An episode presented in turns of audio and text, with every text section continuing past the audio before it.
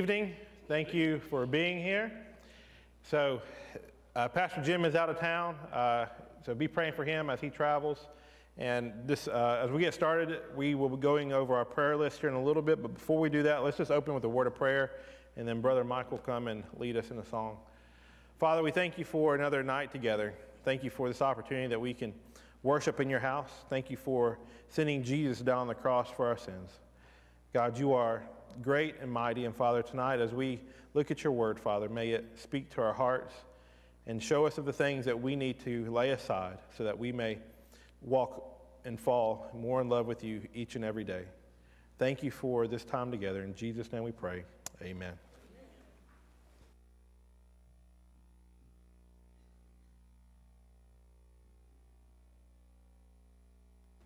Commercial.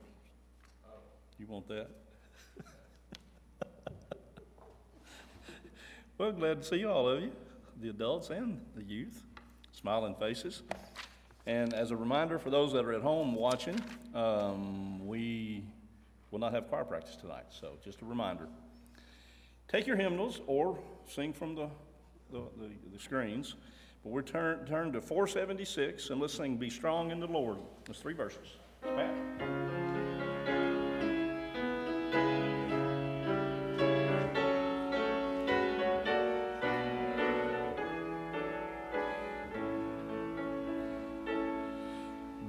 Strong in the Lord and be of good courage. Your mighty defender is always the same. Mount up with wings as the eagle ascending. Victory is sure when you call on his name. Be strong, strong, be strong in the Lord, and be of good courage, for he is your guide. Be strong, be strong, be strong in the Lord, and rejoice, for the victory is yours. So put on the armor the Lord has provided and place your defense in his unfailing care. Trust him, for he will be with you in battle, lighting your path to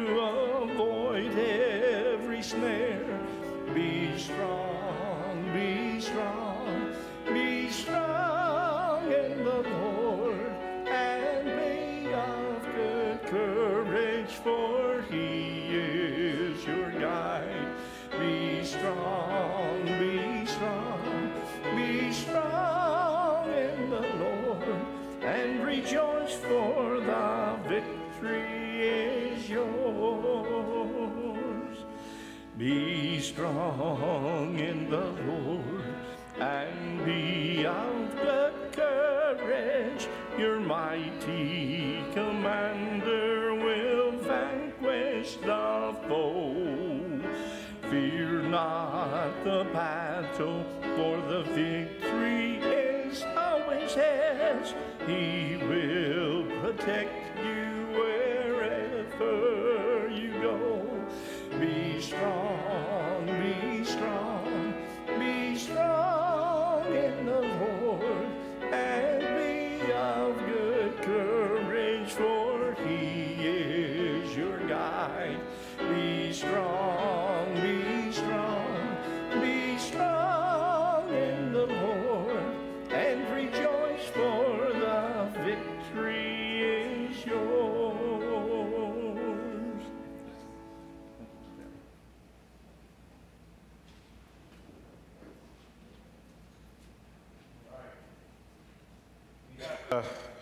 few things uh, go over real quick.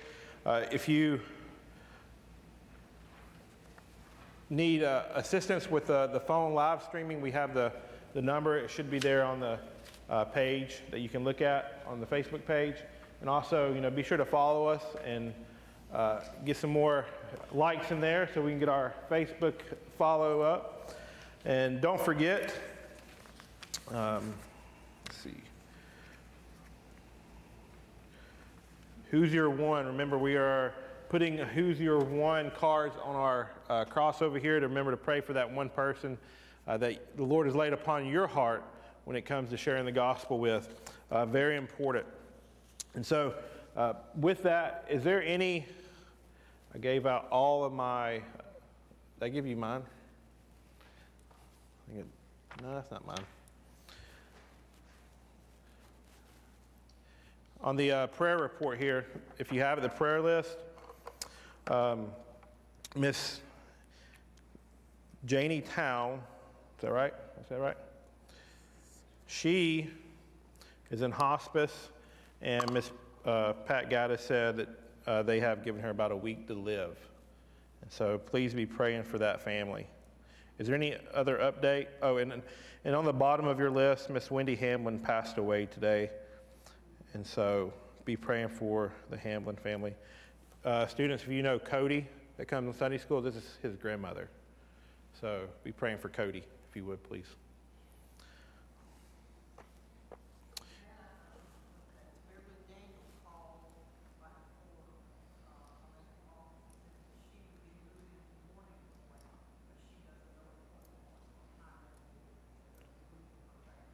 Okay, Miss Pat Williams said Beverly Daniels will be moving to Morning Pointe, and she's not sure when that will take place. So uh, be, be praying for her as that transition is coming up soon. Any?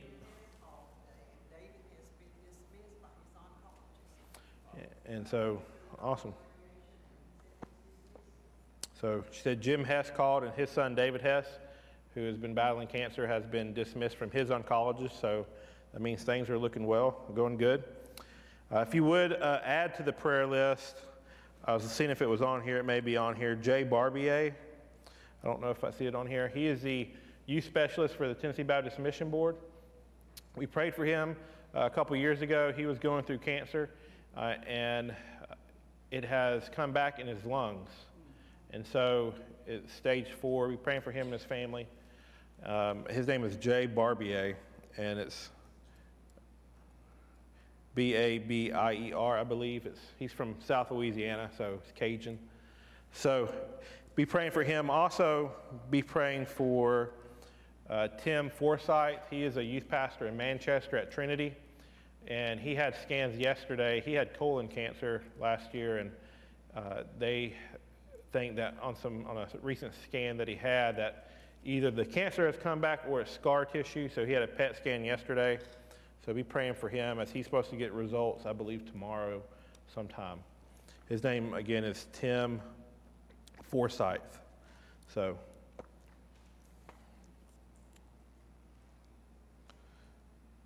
So do we need to take um, the Hess or David Hess off? I don't know, he just finished up his radiation. Okay.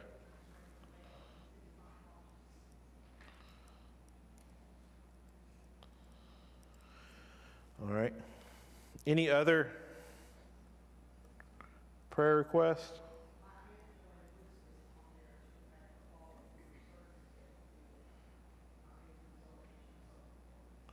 All right. Uh, Miss Pat Williams' aunt Joanne Woodson got some results, and it was not it was not good.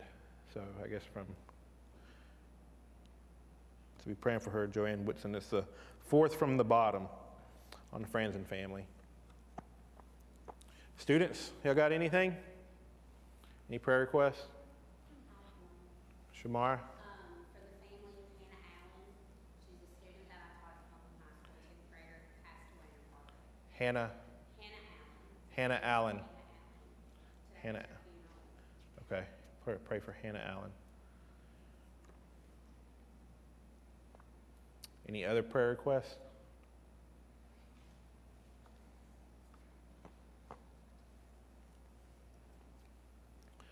All right, let's go to the Lord in prayer.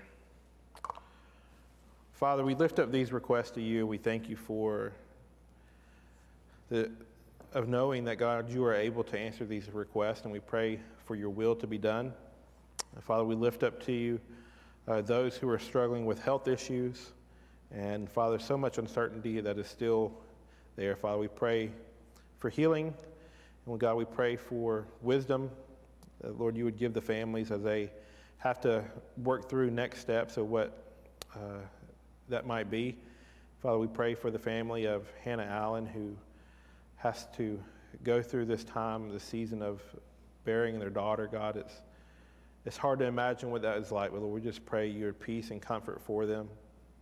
And Lord, we just want to also pray for the family, the Hamblin family, who has lost a grandmother and a mom, and God, that you would comfort them in this season. And Lord, help us to not be slow to reach out and just and just let them know we're praying for them, that we are there for them. God, thank you for uh, the good news about David Hess and just the journey he has been on. God, we pray that you would just continue to bless his family in this time with uh, good the health continue to get better and better. And Father, we lift up to Miss Beverly Daniels as she has a move coming up soon. God, that you would just help that transition to go well and for all the paperwork to go as smooth as possible.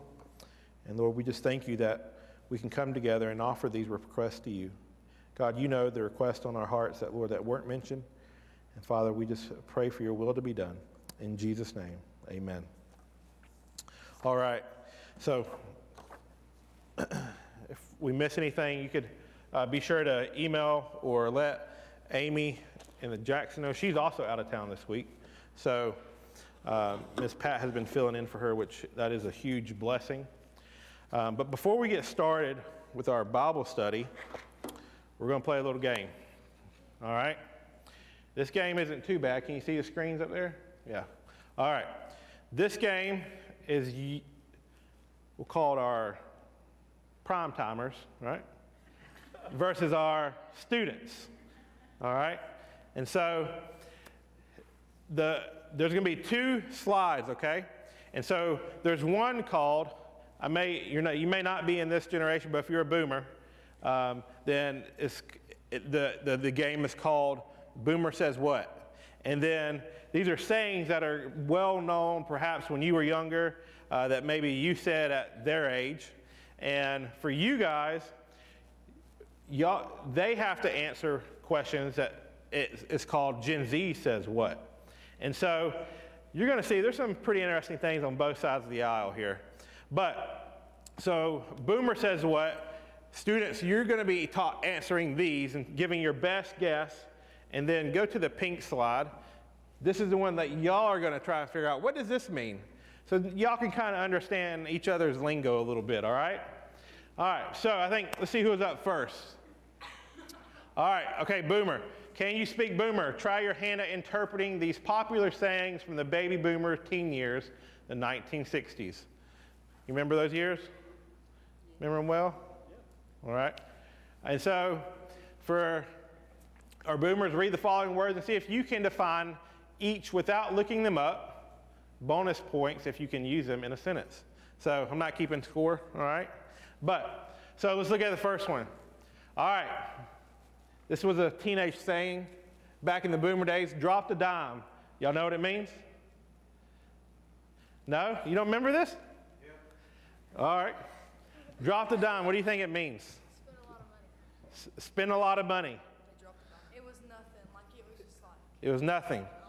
All right, just so I didn't make this game, so if, if you don't, if you disagree with the the uh, the slide, it's not my fault. All right, all right, drop the dime. Let's see what it says. Made a phone call. Is that what it? That you remember that? Yeah. No. All right. Let's look at a, a Gen Z. Simp. You know what this is? All right. They know their lingo. Y'all don't know yours. What do you think? It's a married man. It's a married man. Dad can't play, she says. What do you think? Just, I tell hey, don't even think hard about it. Like you're not, it's just, it doesn't even make sense.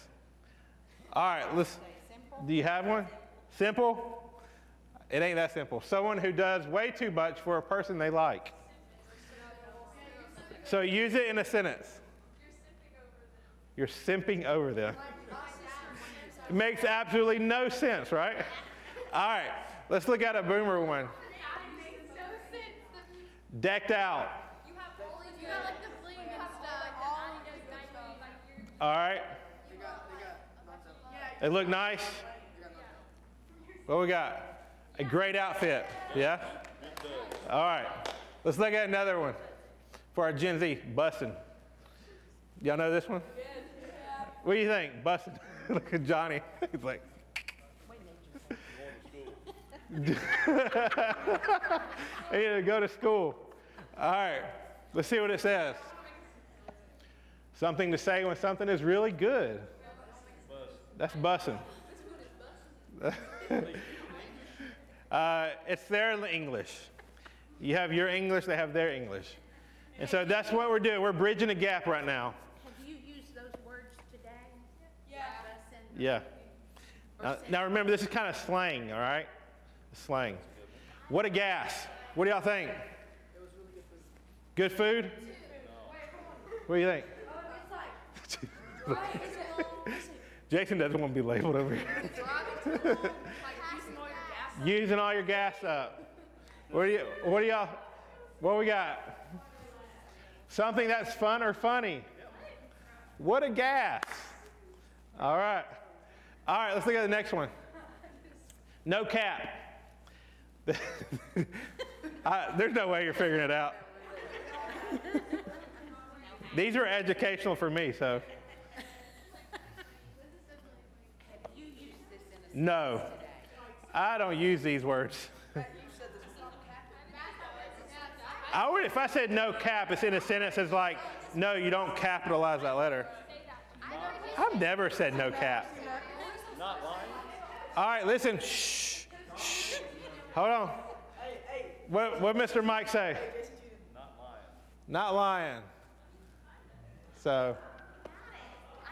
And so if you say that's cap, it is lying. That's cap. You're lying. All right, look at the next one. Wig chop. You're chopping haircut. Sushi. Y'all familiar with this one? Y'all done forgot all your teen slang, huh? haircut. Meaning haircut. All right. Out of pocket. This is what they would say. Means they're having to pay for something they don't need to pay. That's what it meant for Yeah, us. We were out. right?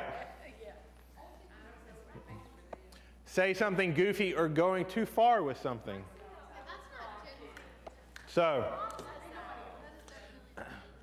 all right, I think we got one more for each. That was a, that was that was a big tickle. Yeah. This one sound familiar? Yeah, that made me laugh. That was a big tickle. Drip. The faucet. That's what I thought. What? A dweeb. What do you think, Mr. Johnny? A drip. That's what you do when the weather's freezing outside. Yeah. All right. So yeah, this is one. A student said something about they got a bunch of drip, and I was like, what? And so, you know, in millennials, we would say bling. All right. So, a term to describe your outfit. So, is that it? So that was the last one. So you see, there's a lot of different, you know, words that we throw in there. And so, but as we get started in youth, we've been going through a series called Habits. And so the first week we talked about hanging out with God. And it was just another way of saying prayer. Spending time with God in prayer, hanging out with God, and seeing prayer as an opportunity just sit back, talk to God about what's going on in your life like you would with a friend. And the next one that we talked about was accountability, the importance of having an accountability partner and making sure that you have the same values when you have an accountability partner. And the purpose of an accountability partner is to help you in your walk with the Lord. And so, here, Jason, will you pass these out, please?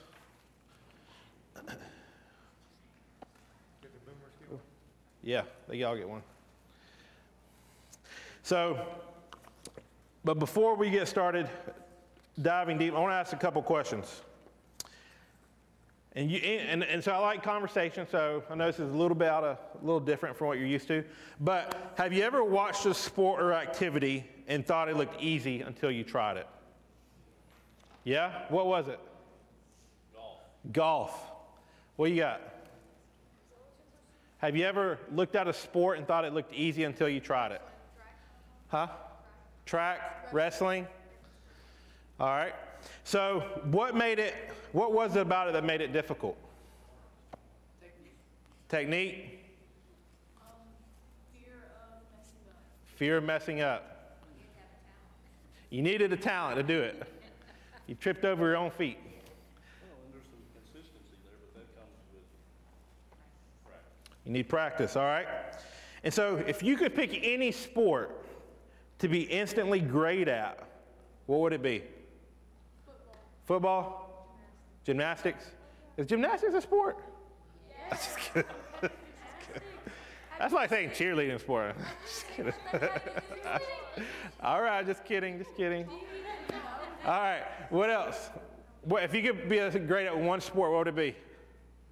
Baseball. Baseball is right. That's right. Miss Pat, what would it be? Football. There you go. Jason's a hockey player, right? Maybe. So, what's when you think about these things, sports, what similarities do we see between athletes training for competitions and Christians growing in their faith? What would you say some similarities are? Challenging, preparation. Yeah. There's obstacles to overcome, right? There's things you got to press on and keep moving forward. Think of a time when you found Scripture to be encouraging. When was the last time that you read something in Scripture and you were encouraged? What was it? Do you remember? And you don't have to answer out loud, but just think about that. The last time you were reading Scripture and you were encouraged by that Scripture. And so, when we look at our life and the importance of us uh, growing in our faith, it's a big theology word, sanctification, right? Growing in our faith. It's important for us, if we trusted Jesus Christ as our Lord and Savior, that we are not in the same place that we were the day that we accepted Christ till January 31st, 2024. And so, what does it take to be good at something? What do we need? Practice. And so, practice is important, right? And so, here's the acronym that we're following of habits. H stands for hanging out with God, A, accountability, B, Bible study. And so, as we're talking about the importance of Bible study, right, and it may seem obvious, right? Bible study is important, but we're going to talk about why that is. These are habits that we need to have in our lives. These habits, these are spiritual disciplines as well. Can, and it can make all the difference in how you run the race. And so when we look at God's word, we understand that to excel in sports or whatever it may be, whether it's learning a language, uh, practicing an instrument, uh, like I said last week, throwing a flag 20 feet in the air, you need practice, right? And you need to be disciplined to set out the time to do it. So let's look at 1 Corinthians 9, verses 24 through 27. Paul says this Don't you realize that in a race, everyone sorry, everyone runs, but only one person gets the prize. We're in 1 Corinthians 9, verses 24 through 27. So run to win. All athletes are disciplined in their training. They do it to win a prize that will fade away. But we do it for an eternal prize. So I run with purpose in every step. I am not just shadow boxing, I discipline my body like an athlete training it to do whatever it should. Otherwise, I fear that after preaching to others, I myself might be disqualified. Paul said he has disciplined his body like an athlete training it to do what it should. Paul wants to do what he has been called to do, and he wants to do it in a way that is honoring to the Lord. Just like an athlete has to be disciplined before they ever show up to the competition, right? We got the Super Bowl coming up you know those two teams are hopefully preparing, right? Whoever prepares the best is going to be the one who can win the Super Bowl. And so, but if they're just sitting at home playing Madden on their and, and doing a bunch of uh, video games and eating Doritos and pizza, they're not preparing like they should for the biggest game of their life. You see, every day for us as believers, it is the biggest day of our life for this one purpose. We're not promised tomorrow. And so it's important for us to be ready and prepared for what the day may hold. Believers need to be spiritually disciplined to follow the ways of Jesus. See, we've been, as we've talked about, we've been focusing on these spiritual disciplines. Today we're talking about Bible study, as I shared earlier. And so these things are going to be important for us. So, Bible study is, as I said, it's one of those, duh, yeah, this is important. Why are you talking about this? Because it's something that we know is important, that we should do, but sometimes just because we know it's important, doesn't mean that we really follow through with it either. Have you ever really thought about why we need to study the Bible? Why do you think? Why do we need to study the Bible? You hear this and you've heard this all your life if you've been here at this church, or even if you've only been coming for a little bit. You've, been, you've heard you need to read the scriptures. You need to spend time in God's Word. Why do we want to do this? Why? This is where you answer back. Be prepared when the situation arises, you need to respond. To be prepared in a situation so that you know how to respond. What else? Hmm? To learn about God. Is there any other book on this earth that you can trust to teach you about God other than the Bible, like, and, and, and why it was created? The Bible's God's Word, right? It was written by God through the Holy Spirit. The Spirit gives men what to write. You see, there's a big difference, like I said, between knowing something is important and following through with it in our actions. We know if you're playing a sport, you need to practice. We know that if you got a test the next day, you need to study, right? Students, you need to study. You know? And so, if you struggle with this, I want to encourage you, you're not alone. See, this is a struggle that people have been wrestling with for thousands of years, is opening God's word and spending time in it. Now, that doesn't mean that, oh, well, I want to be like everybody else, so I'll just, you know, stick to what they're doing. No. We need to read a passage. As we read a passage in part of a letter written over 1900 years ago, Paul tells a young pastor by the name of Timothy something important. And he was mentoring Timothy, and Paul considered himself to be Timothy's spiritual father in the faith. And so before we read it, you might find it helpful to know that many scholars believe that this letter, 2 Timothy, was Paul, that Paul wrote before the Roman government executed him preaching, was his last letter that he would write. Paul likely wrote it from prison, a prison cell, knowing that his execution was right around the corner. And so it's believed that Paul was beheaded by the Roman government. Because why? He preached Jesus. So these are some of his last words that he had for Timothy. Let's look at it. 2 Timothy uh, chapter 3, verses 14 through 17. But you must remain faithful to the things you have been taught. You know they are true, for you know you can trust those who taught you. Verse 14 is huge. He's telling Timothy, you must remain faithful. What needs to happen in order to remain faithful? Discipline. You must know they are true, for you know you can trust those who taught you. You have been taught by the Holy Scriptures from childhood. And so that's the Old Testament, all right? Because they didn't have the New Testament then. Paul's saying the Old Testament is the Holy Scriptures. You have been taught these things since childhood. He goes on to say, and they have given you the wisdom to receive the salvation that comes from trusting in Christ Jesus. The Old Testament, Paul is saying, has given you the wisdom to show you that you needed to be saved and show you that you were lost in your sins, and it pointed to Jesus. All scripture is inspired by God, is useful to teach us what is true, to make us realize what is wrong in our lives. Man, we need that, don't we? We need that. Because sometimes we're willing to justify the things that we do that are wrong, but God's word isn't going to let us. It's going to tell us what is wrong. It corrects us when we are wrong and teaches us to do what is right. God uses it to what? Prepare and equip his people to do every good work. You see, God's word is there to prepare you, equip you to do what he has called you to do. Now, I know the Apostle Paul wrote it to a young pastor named Timothy, but scripture today is very applicable to us, even though this letter is over 1900 years old, right? So it's for us as well.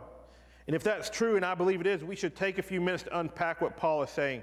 I want to give you three truths that Paul shows us in, this, in these verses. The first one is this God's word points us to Jesus. That's what he says. God's word points us to Jesus. We need to be, be pointed to Jesus every day because we get distracted by so much that we need to get our attention, our focus back on Jesus. It may be friends, it may be work, it may be the, the things that are going on in this world that drives us crazy, uh, that we get car- lost in the news with, and we need to be driven back to Jesus every single day. The Bible's full of stories, right? Most of us remember the stories like Noah and the flood, or Jonah being swallowed by the big fish, Daniel in the lion's den, right? Those are some awesome stories, and they teach us very, some great lessons. But like we saw in verse 15 of chapter 3, Paul says that these stories, these Old Testament stories, point us where? To Jesus. You've been taught the Holy Scriptures from childhood and they have given you the wisdom to receive salvation that comes by trusting in Christ Jesus. The story of Noah and the flood, he said, all those stories work together by pointing to one person, Jesus. One of my favorite ways to read the Old Testament is this to try and see how each story points us to Jesus. David and Goliath, even the creation narrative, how it points us to Jesus. And so, to Jesus, because it's about how a broken world has been made new, right? Jesus heals and he makes what is broken and makes it new. The story of Jonah and the big fish points to Jesus by showing us that God wants to redeem us. He wants to redeem people whom others may see as beyond redemption. You remember Jonah? He didn't want to go to Nineveh. Why? Because the people were wicked, right? But God says, it doesn't matter what you think. What matters is I want to save them. God had a love for those people, just like God has a love for us. None of us are worth saving, but God thought we were. You see, the only thing that we deserve is God's wrath, and that's an eternity in hell. But God said, No, I love you too much for, to let that happen. He sends Jesus, right? The story of Daniel in the lion's den points to Jesus by reminding us that God is always faithful, even in the dire, direst circumstances. So, imagine being in a den of lions. You ever felt like in life that you everything was just crashing down on you and everybody and everyone was out to get you? Where could you go?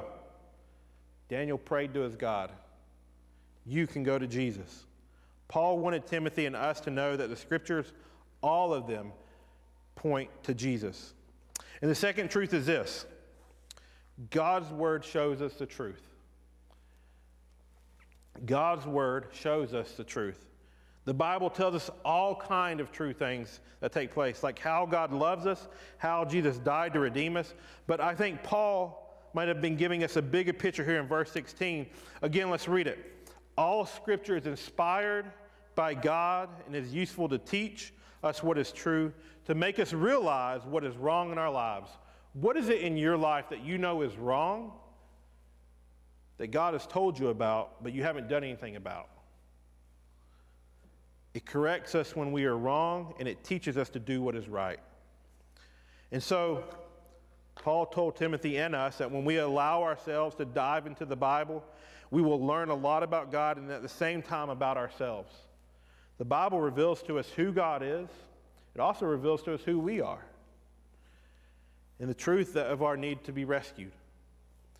We will start to recognize God's goodness and His perfect plan for our lives. And in the process, we'll begin to realize that there might be parts of our lives that don't align with God's word or how God has called us to live.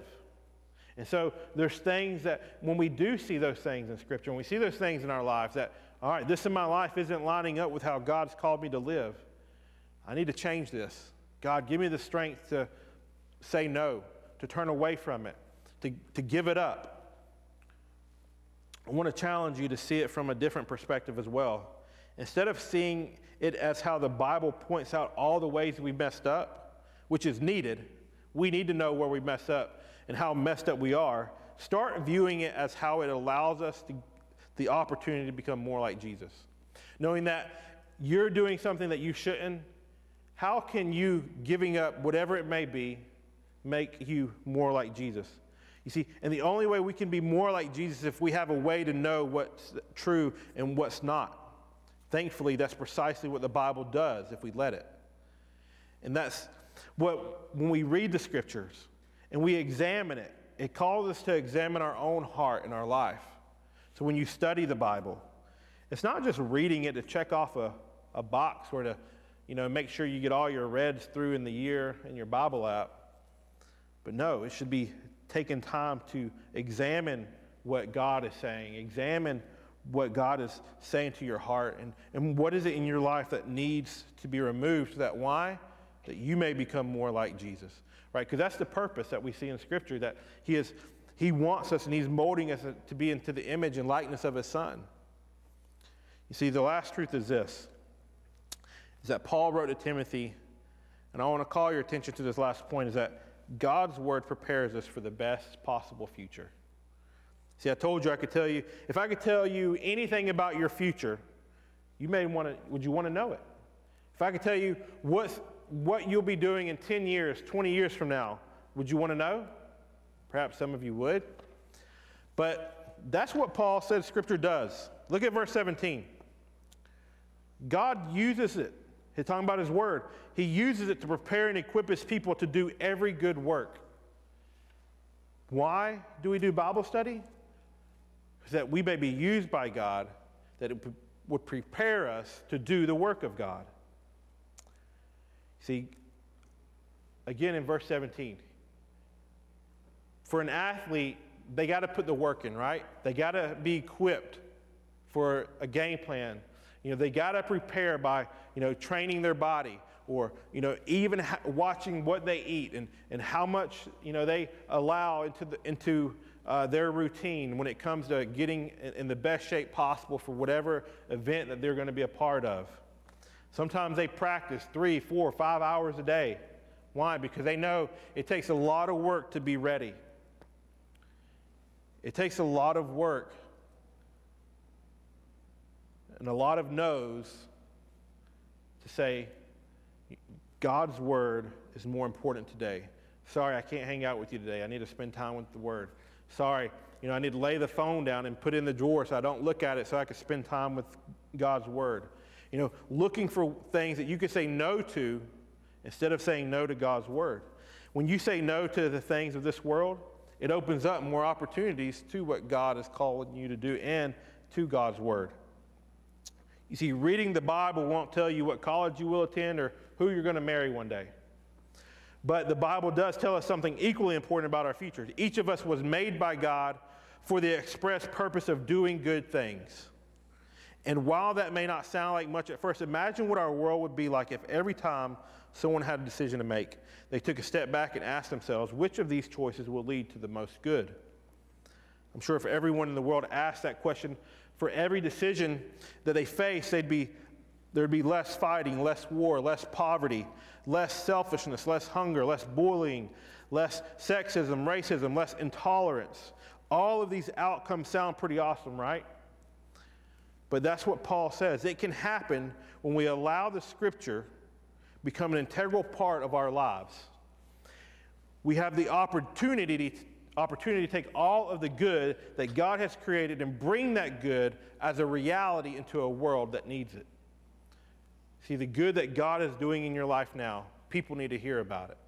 People need to know what God is doing, how God is answering your prayers, and the things that the hardships you're going through and how God is helping you through them. People need to hear these things. I don't know about you, but if the Bible can help us do all of this, then I want it. I want all in. I want to experience that from God's Word. I want what Paul said that the Bible can offer us, right? It will take some work on our part, right? Unfortunately, these good things don't just happen simply because we own a Bible or you know we know that there's one in the pew at church or I have one on my phone on the app. just having a Bible in your house doesn't make, make it work, right? The Bible needs to be open, it needs to be read, it needs to be spent in ti- time with. We own a Bible or we lay it on the table at home, and they definitely don't happen immediately, but after we look at Scripture and we see, man, if just spending a few minutes, whether that's three to five minutes a day, it's a start. It doesn't have to be difficult, just needs to be consistent. And sometimes you might miss a day, and that's okay. If you want the Bible to change your life, it requires building a habit of Bible study. And yeah, I know the Bible is a it's a big book, right? 66 books in one. And so, and some of it's very difficult to understand. I get it. But here's the truth. No one understands it completely. You see, it requires even the most advanced scholars to continue to study it and to know it. I want to give you an idea about some, of some things that you can do when it comes to committing to reading your Bible. The first one is this commit to reading your Bible each day. See, I don't want you to think this is the easy part. Like, this is, this is hard. It takes discipline, right? Reading your Bible every day takes a commitment. You say, well, Matt, I just don't like to read. And that is the biggest lie the devil throws out there at us. Because we read things every day. Well, I just don't understand what it says. You know, and again, you got to make an effort. You know, when you stepped out on a baseball field or, you know, for the first time, or you picked up a bowling ball for the first time, or you were in, uh, you know, cheerleading for the first time, or track for the first time, basketball for the first time, you weren't good at it. Unless you were some maybe child prodigy, but most of us aren't.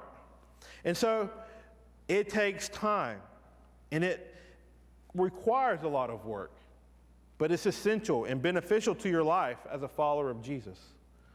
The bottom line is this it's impossible to allow the Bible to make a difference in your life if you don't know what it says. And you can't know and understand what it says if you don't read it. Remember the story of Joshua? Joshua was one of Moses' military leaders. What happens in the start of Joshua? Well, Joshua is now in charge of the whole nation of Israel. See, he didn't sign up for that. See, if I'd been in his shoes or, or you know, sandals at the time, I would have had no idea where to start. And neither did he, right? That's why the story of Joshua began with God giving him instructions. Multiple times he says, Do not be afraid. Be courageous. See, God didn't tell him to study battle tactics or to train his soldiers for war. Look at what Joshua heard from God. He said this in Joshua chapter 1 Study this book, instruction continually. Meditate on it day and night so that you will be sure to obey everything written in it. Only then will you prosper and succeed in all you do. This is my command be strong and courageous. Do not be afraid or discouraged, for the Lord your God is with you wherever you go. We see that if Joshua wanted to succeed in what God had called him to do, what did he need to do? What did he need to do?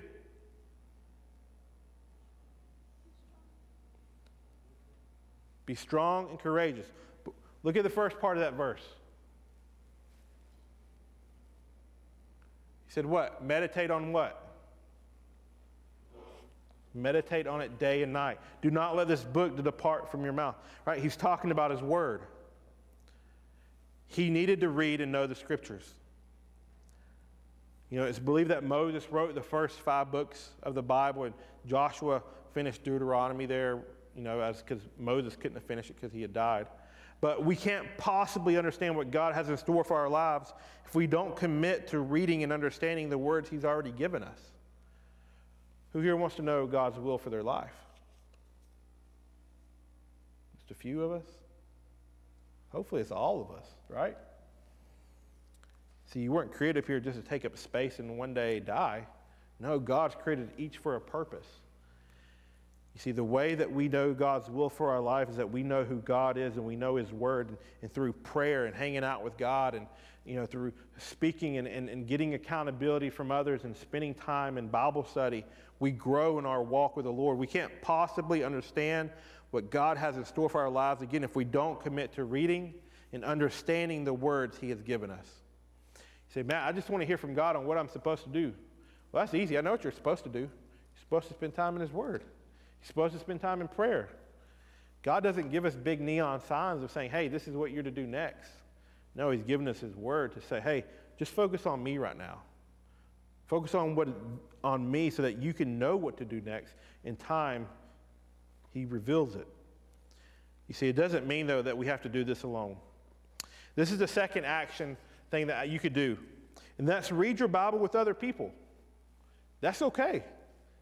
Read your Bible with other people. If you're going to start reading the Bible, reading it with other people helps tremendously. I bet you can even find a few people in your family or even, you know, your friend group of who you may want to start reading the Bible with together. So go for it. Ask. Hey, let's try to read through the book of Mark this month. You know? Talk to your mom and dad. Hey, mom and dad, can we sit down and try to read scripture this month together? If you're going to start reading the Bible, read it with other people. It helps. One of the best reasons of all for reading the Bible with other people is that when you read something confusing, you already have a group of people to talk about, talk about with. You know, hey, did anybody understand that? I'm not sure what this is. Do you know what it means? And maybe they understand a little bit better than you do, and then y'all can help one another. You see, when you're reading the Bible with people that you trust, you're willing to ask questions that you may not ask around others. See, it leads to conversations that can develop into great accountability, to great spiritual growth. And if, if it leads to those things, and we know that those are things that are good, right? And so the makes reading the Bible a little bit easier. Because why? Our friends are reading it with us. I have people I could talk about it with. The third thing is this don't stop asking questions until you find answers. You see, the Bible has all sorts of things that may seem confusing, but there's answers for them. You know what? Sometimes the answers you may not like them because they may not go against they may go against your worldview. And that's okay. And it's not the Bible that needs to change, it's your worldview. And so let me let you in on a little secret that, again, that I told you about earlier. No one knows everything, but we must strive to know it. There isn't one person alive who is close to knowing everything. Sure, there's some people who have that we can look at that we say, man, they know their Bible front to back. But if they're honest, they don't know everything. Because there are some things in Scripture that I think the Lord leaves a mystery. And that's okay. You see, we may still have questions, and that's fine. And sometimes the answer is, well, I'm just going to have to wait till we get to heaven.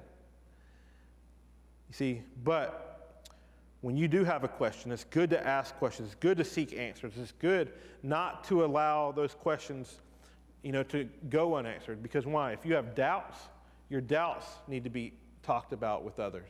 You can do that in a group of people that you're reading scripture with. And I used to think that if I found something in the Bible that didn't make sense, you know, going through uh, Bible college and seminary, you know, and, and, you know, there's a lot of pressure in those classes to know things. And you have some students who are like exceptional, straight A's, and like, I mean, that wasn't me. and you know, there's people who were like sharp as a tack. And like, I know that just wasn't me. And so I had a buddy at the time, like, man, this dude's gonna go on and like get his P, like four PhDs.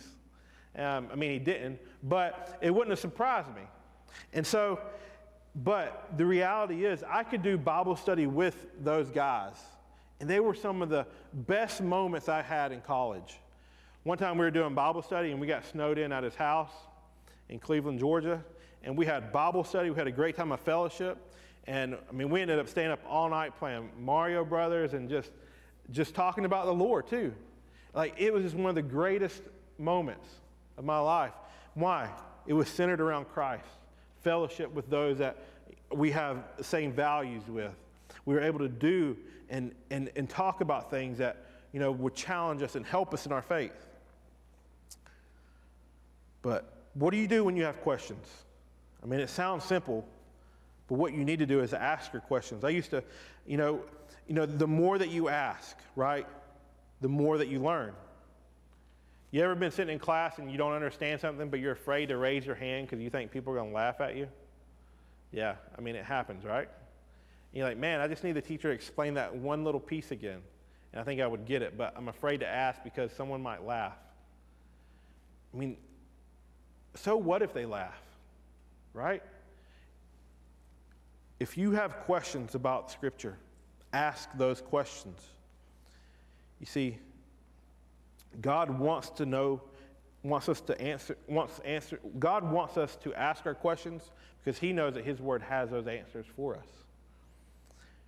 You see, knowing that you can ask your questions, one, it doesn't offend God. God is not offended by your questions. Seriously. Anyone who tells you that they already understand everything about the Bible is just wrong and they're arrogant. They are missing the point. When we're willing to admit that we don't know everything and we start asking questions, we begin to learn and understand more about the Bible. You know, maybe you're, you're in your Bible study and you're looking at 1 Corinthians and, and you're like, man, there's just some things in here, God, I don't understand. You know, I think I'll just skip to the next book, 2 Corinthians. It might be a little bit easier. No. Man, dive into that, deep into that, and spend time in that. Break it up, you know, only a few verses at a time. You know, chapter by chapter. There are deep theological truths that you see. If you go to the book of Colossians, all right, and these slides aren't up there, but Colossians chapter 1. Turn with me to Colossians chapter 1. There is so much deep theological truth that we see Paul says in here in Colossians chapter 1, uh, verses 15 through 20. All right? He says, He is the image of the invisible God, the firstborn over all creation. For everything was created by him, in him, and on earth, the visible and the invisible, whether thrones or dominions or rulers or authorities, all things have been created through him and for him. He is before all things, and by him all things hold together. He is the head of the body, the church. He is the beginning, the firstborn from the dead, so that he might come to have first place in everything. Paul is describing Jesus. But what does that mean that Jesus is the firstborn of creation? What does that mean that he is the image of the invisible God? Like, these are questions that it's okay to ask and find those answers in Scripture and talk with those who are holding you accountable. Here's an important question Whom do you ask when you have questions about the Bible? Parents, you know, I wouldn't trust Google necessarily. I wouldn't trust TikTok and the TikTok theologians or the, the, the Facebook or Instagram ones. There's a lot of crazy ones out there. Man, hopefully you could trust me or your leaders and youth or, you know, Mr. Uh, Mike here and, and Pastor Jim. That you can come and, I mean, I just got some questions I need help with. You see, there are some legit websites that are good to talk about, that are good to use but encourage you to spend time in the Word yourself. Let me ask you this Have you ever gotten an answer to a question you've asked but weren't satisfied with that answer? If this happens to you about a question you have about the Bible, don't give up. Keep asking, keep seeking. There's almost always an excellent chance that someone has the question you have. Questions I've had about the Bible, maybe Jason had the same questions. I didn't know until I asked him. See, the last thing I want to leave you with is this don't beat yourself up either if you miss a day of Bible study, right? God's not there say, man, I can't believe they did five days in a row and they missed the sixth day. They are a terrible, terrible son or a terrible daughter. You know what? To hell with them. That's not God. No. Because, hey, we missed a day. Can we, can we make up for it today? Man, don't beat yourself up. Because not being perfect at reading the Bible every day is not the point of building a habit of Bible study. The point of Bible studies to know God and His ways better. So, whatever you do, if you do miss a day, you miss a few days, don't give up. Open the Bible back up. Late pastor uh, Charles Stanley said, You know, we all go through series, seasons of spiritual deserts. And if you ever, uh, I don't think anybody's ever been in the desert, but sometimes when you, well, when you go in a desert, you get really thirsty, right? And you can't just start drinking a gallon of water to quench your thirst. But no, you got to do it in slow increments, slow sips. And so, just like if you have been away from Scripture, don't say, you know what, I'm going to read the Scripture today and I'm going to read the whole book of Colossians. No, I mean, you're going to start small, work your way up, just like an athlete. You can't just go out tomorrow and say, you know what, I'm going to run a marathon. Never trained a day in your life. You're going to regret that first mile. Man, take time and read the scriptures. Maybe it's a few verses a day. And then as you continue to train, as you get better in your, in your time with the Lord, man, you see that a few verses turns into a chapter. A chapter turns into two chapters, three chapters. Then before you know it, man, you're reading through the book of the Bible, each book. See, we just want you to get the most out of this incredible gift that God's given us by forming that habit of Bible study, spending time in His Word each day. You know, there's 31 Proverbs, right, in the book of Proverbs. You could even read one proverb a day. Or in the Psalms, if you read five Psalms a day, you'll finish the book of Psalms by the end of the month. And so, but even that is a lot. I would challenge you just read a few verses if you haven't. You know, been reading much of the scriptures. Start small and work your way up. But we all need to start somewhere. So, if you got questions, ask them. And remember, God's word is a gift to you. It's a gift that you have to open in order to receive the blessings that come from it. It's a gift that is eternal, a gift that's going to help you in your walk with the Lord. Let's pray. Father, we thank you for this time together. Thank you for your word. Thank you for the opportunity that we can gather here tonight and open it. Father, we see that there's so many things in this world that grab our attention that we easily can commit to, and we can easily lay your word aside and not be willing to open it up, but just throw it on the shelf and let it collect dust or stick it in our back seat of our car till the next time we go to church or just completely ignore the time that we need to spend with you. Father, I pray that you would help us, convict us, Father, to open your word. God, that we'd have a desire and a love to know your word and to share your word with others. Thank you for this time together. And Lord, I pray for these students. God, I pray they would love your word. And they would want to share your word with those around them in their room, classrooms, their friends. And God, I pray if there's someone here tonight who doesn't know Christ as their Lord and Savior, God, I pray that, Lord, they would come to know you. May they ask questions How can I be saved? How can I receive God's gift of eternal life? Father, I pray they would have the boldness to walk forward. In Jesus' name we pray. Amen. All right. Dismiss. See you.